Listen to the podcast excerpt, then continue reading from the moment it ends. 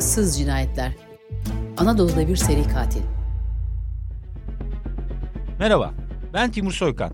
Kısa Dalga'da size 2018 yılında Ordu'nun Akkuş ilçesindeki dağ köylerinde cinayetler işleyen seri katili anlatacağım. Dinleyecekleriniz resmi soruşturma belgelerine, tanık ve sanık ifadeleriyle seri katil hakkında hazırlanmış 5 iddianameye dayanıyor. Size önce iddianamedeki suçlamalara dayanarak Canik dağlarına çöken kabustan bahsedeceğim. Dayanağım iddianameler olacak yani. Son bölümde ise bazı cinayetler hakkında çıkan mahkeme kararlarına değineceğim. Başlıyoruz.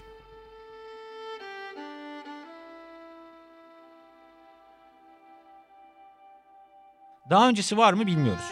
Ama bildiğimiz kadarıyla Nisan 2018'de Ordu'da başladı cinayetler zinciri. Askerliğimi oralarda yaptım. Haberler hazırlamak için defalarca bu bölgeye gittim. Yani buraları tanırım. Ordu'nun dağlarına bahar geç gelir. Yeşil yavaşça sabırla ıslak soğukta tomurcuklanır. Yazın orman zannettiğin yamaçlar kışın fındık bahçelerinin kuru dallarıyla çıplaktır. Yeşilini dökmüş kayın ormanları toprakta çürümüş yaprak kokar. Canik dağlarının zirvesine bulutlar takılır. Geyiş tüfek omzumda hayranlıkla defalarca izlemiştim bu manzarayı. Uzaktan baktığında binlerce tonluk pamuktan çağa benzerler. Kabarıp yavaşça dalga dalga ormanların, bahçelerin, köylerin, insanların üzerine dökülürler. Nadiren huzurlu, ıssız hissettirir. Çoğunlukla kasvetle çöker pusu insanın içine. Yalnızlık büyür. Ordu'nun dağlarında bir arada olmaya toprak izin vermez. Evleri birbirine yakın yapacak düzlük bulunamaz. Meydansızdır köyler, patikadır yollar, uzaktır insanlar. Gençler işsizlikten büyük kentlere kaçmış. Uzun yıllardır bu göç devam ediyor. Evleri uzak köylerde daha da ıssızlaştı insanlar. Yamaçlarda çığlıklarını duyuramayacak, yalnızlığa mahkum ihtiyarlar kaldı sadece.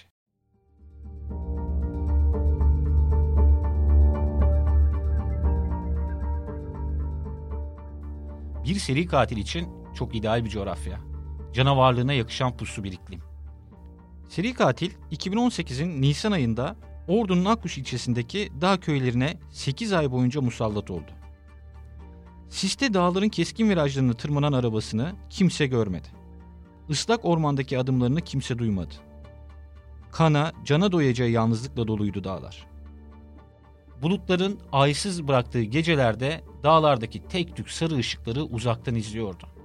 Ormanın insanları kapılarını sadece tanrı misafirlerinin çalacağını düşünecek kadar saftı. Kolay avlardı yani. Dağlar Cani'ye çok yabancıydı. Belki de buradan besleniyordu katil.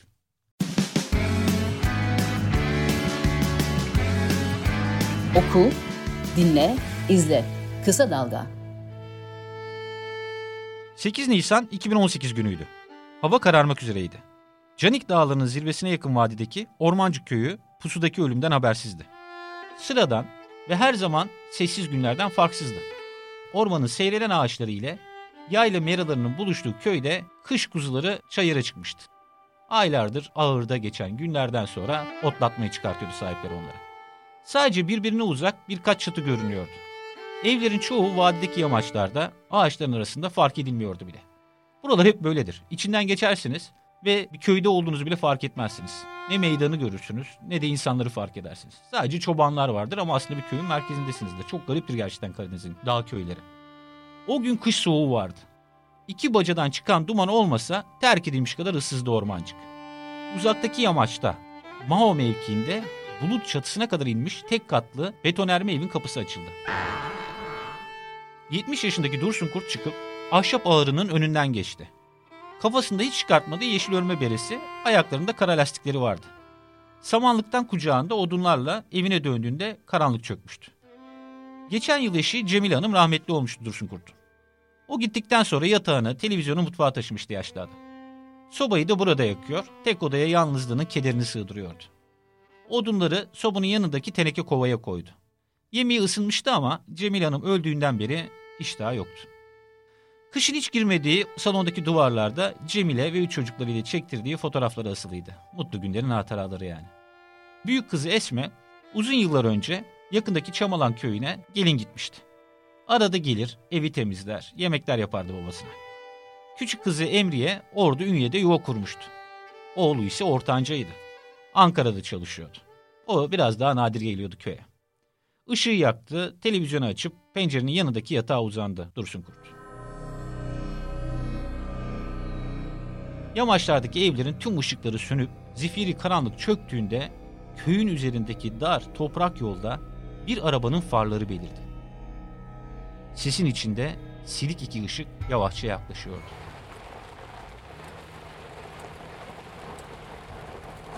Beyaz açık kasalı kamyonet yaşlı adamın evine giden patikadan farksız yola saptı.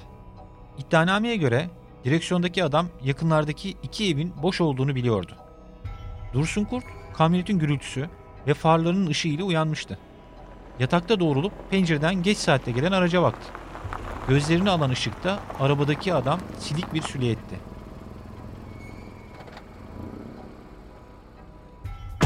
Kontağı kapatıp kapıya doğru yürüyen hiç sevmediği adamı Dursun Kurt tanımıştı. Gecenin bu saatinde neden geldiğini düşünmüş olmalı. Ama kapıyı açacak kadar ona güvenmişti.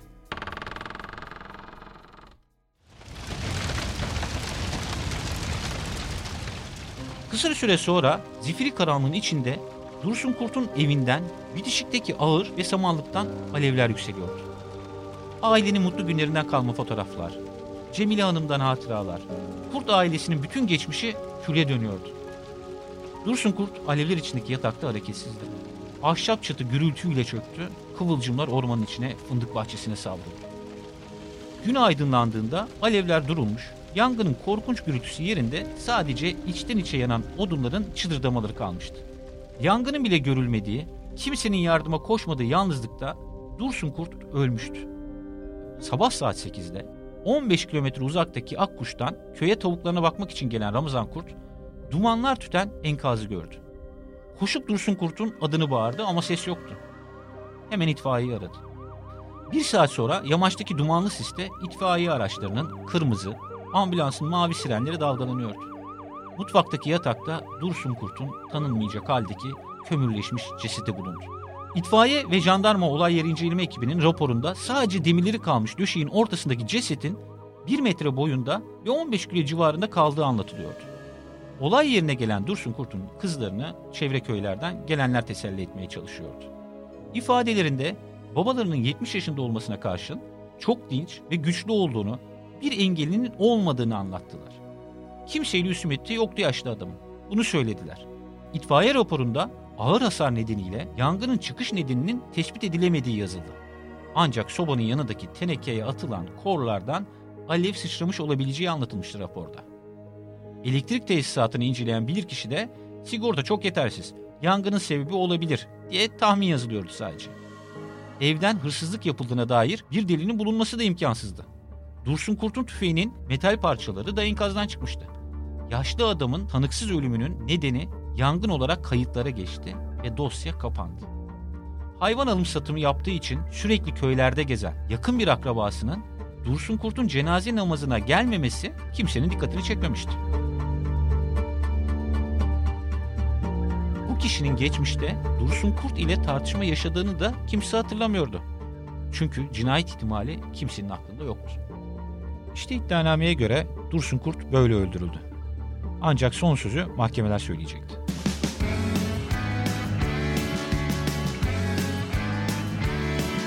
Kulağınız bizde olsun. Kısa Dalga Podcast. 3 Mayıs 2018.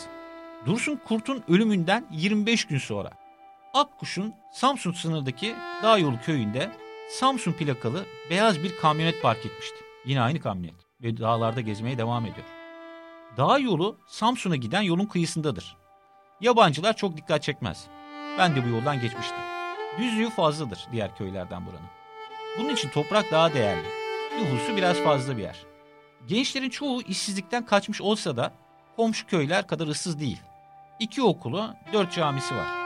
Yine de Karadeniz'in çetin coğrafyasından muaf değil Dağ Yolu.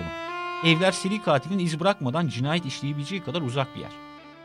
Samsun yoluna yakın tek katlı eski bir evde Şeker teyze tek başına yaşıyordu. Adı gibi sevecen de 64 yaşındaki kadın. Dertli olanın yanına koşar, çoğu akrabası olan köydeki herkes onu çok severdi. Herkes tanır bilirdi yani. Henüz 38 yaşındayken kocası rahmetli olmuştu. Eşinden bir yıl sonra 18 yaşındaki büyük oğlu kazada ölmüştü. Çok yıpranmıştı kadın. bunun acısını hala yüreğinde taşıdığını sık sık ifade ediyordu herkese. Komşularına hep bunu anlatıyordu. Küçük oğlu ile 3 kızını tek başına büyüttü. Yuva sahibi yaptı. Bir avuç fındık bahçesi, 3-5 hayvan çocuklarını, torunlarını nasıl doyursun? Mecburen büyük şehirlere göçmüştü evlatları. Ama Şeker Köseoğlu gitmedi. Toprağını, kocası ile oğlunun mezarını kimsesiz bırakmadı. Bütün kışı yalnız geçirdiği evinin fındık hasadında çocukları, torunları ile dolmasını iple çekerdi. Bu bölgede hep öyledir yaşlılar. Ağustos ayını beklerler. Çünkü hasat zamanıdır ve aileleri gelip onları yalnızlıktan kurtaracaktır. Bunun hayaliyle günleri sayarlar. Başında rengarenk tülbendi, boynunda çeyrek altından kolyesi, üzerinde kendi ördüğü yeleğiyle Karadeniz dağlarının emektar kadınıydı. Sarp dağlarının çetinliğine meydan okur buranın kadınları. Hayatı onların gücü var eder. Kınalı ve nasır dolu ellerinin maharetiyle fındık bahçesine can vermişti Şeker teyze. Hayvanlarına o bakmıştı. Sırtında boynunu aşan dal balyalarıyla yokuşları defalarca tırmanmıştı köy çevresindeki. İçinde küçük dünyasında nebze kötülük yoktu Şeker teyzenin. 3 Mayıs 2018 günü saat 16.30'da evinin önünden geçen lise servisindeki yeğeninin kızı onu son kez gördü. Bahçede eviyle duvarı bitişik ahırın önündeydi. Belli ki yine 2 ineğini sağmış, dana ile 2 aylık buzağıyı da beslemişti. Köpeği hiç peşinden ayrılmazdı. Yine etrafında dolanıyordu. Yarısı sıvanmamış, çıplak tuğlalı evinde insanlardan, diğer köylerdeki yaşlılar kadar uzak değildi Şeker teyze. 300 metre uzaktaki akrabasının evi fındık bahçesinden görünürdü. Bağırsa duyarlardı. Yol kenarındaki diğer evlerde de yazın evlerinin kalabalıklaşmasını bekleyen nineler, dedeler yaşıyordu. Hatta bahçelerinde çoğunlukla o torunların sohbetleri olurdu. Akşam karanlığı çöktüğünde bahçenin kapısına yanaşan kamyonetten 3 genç indi. Burayı karıştırmayın lütfen. Bu beyaz kamyonet değil. Yani bildiğimiz kamyonet değil. Evin ışıkları yanmıyordu. Seslendiler, yanıt yoktu. Bahçenin ortasında yere atılmış 3 saman balyası dikkatlerini çekti. Şeker teyzenin oğlunun sipariş ettiği gübre torbalarına bahçeyi indirirken köpek etraflarında gezmişti. Hani Şeker teyzenin hiç yanından ayrılmayan can dostu. Gübre getiren kamyonet uzaklaşırken karanlık evde tüm Türkiye'nin gündemine gelecek gizemli bir cinayetin izleri vardı. Ertesi gün sabah saatlerinde Şeker teyzenin yeğeni kapısını çaldı. Evde değildi. Bahçenin ortasındaki saman balyaları, kapının önüne dökülmüş gübre çuvallarına baktı. Yaşlı kadın hiç adeti değildir. Böyle dağınık bırakmaz bahçesini. Yeğeni ahıra gidip baktığında da 4 hayvanın olmadığını gördü. Onları Şeker teyzenin otlatmaya götürdüğünü düşündü.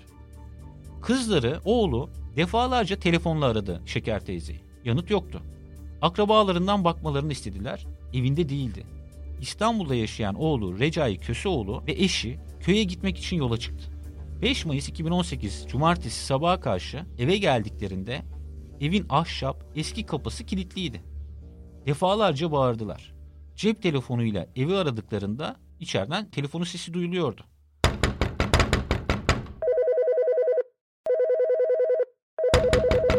Ağırda hayvanları yoktu. Şeker Köseoğlu'nun oğlu pencereyi açıp içeri girdi. Ev dağınık değildi. Koşarak odaları gezdi. Annesi yoktu.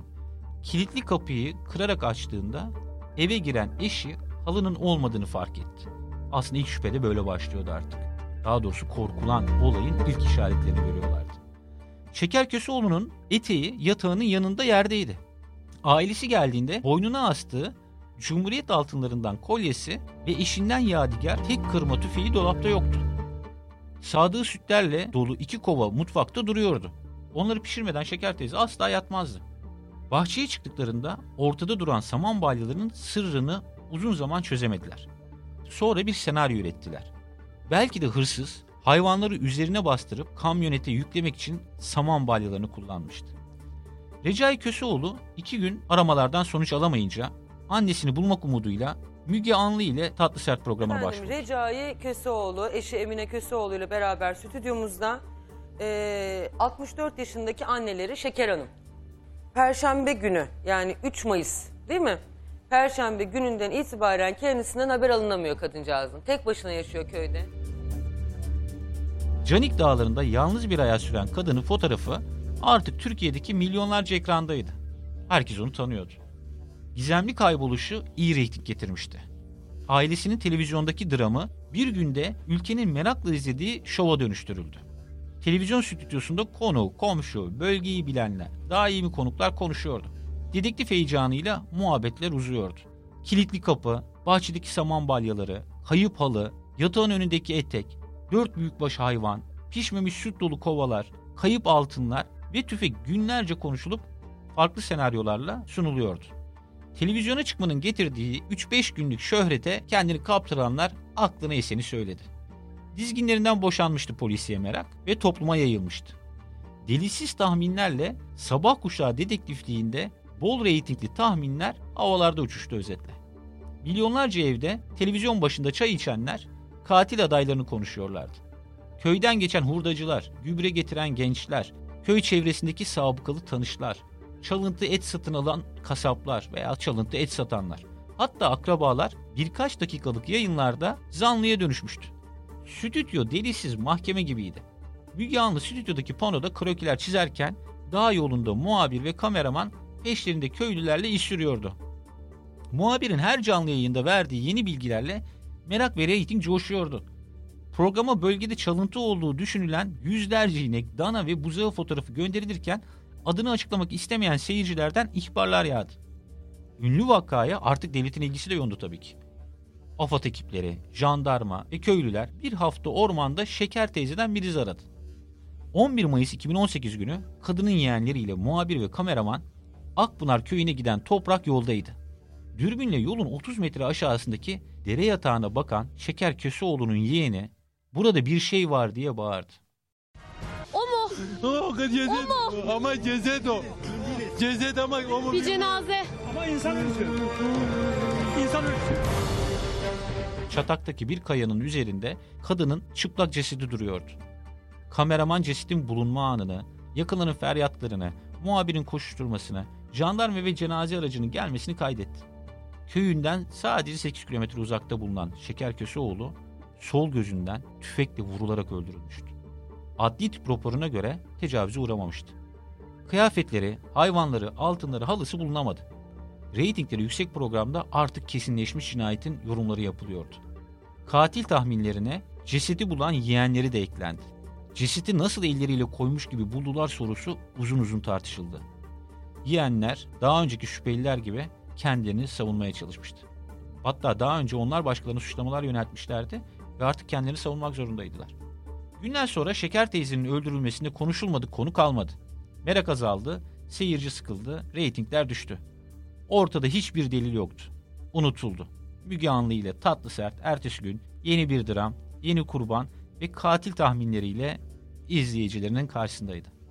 Sadece 25 gün önce birkaç kilometre uzakta Dursun Kurt'un yangın süsü verilerek öldürüldüğü ihtimali kimsenin aklına gelmemişti.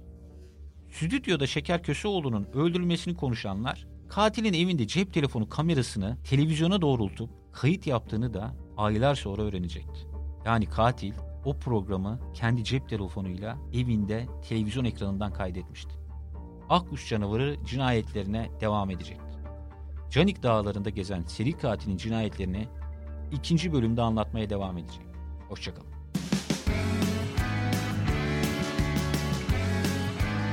Görecek, duyacak, bileceksiniz. Kısa Dalga Medya.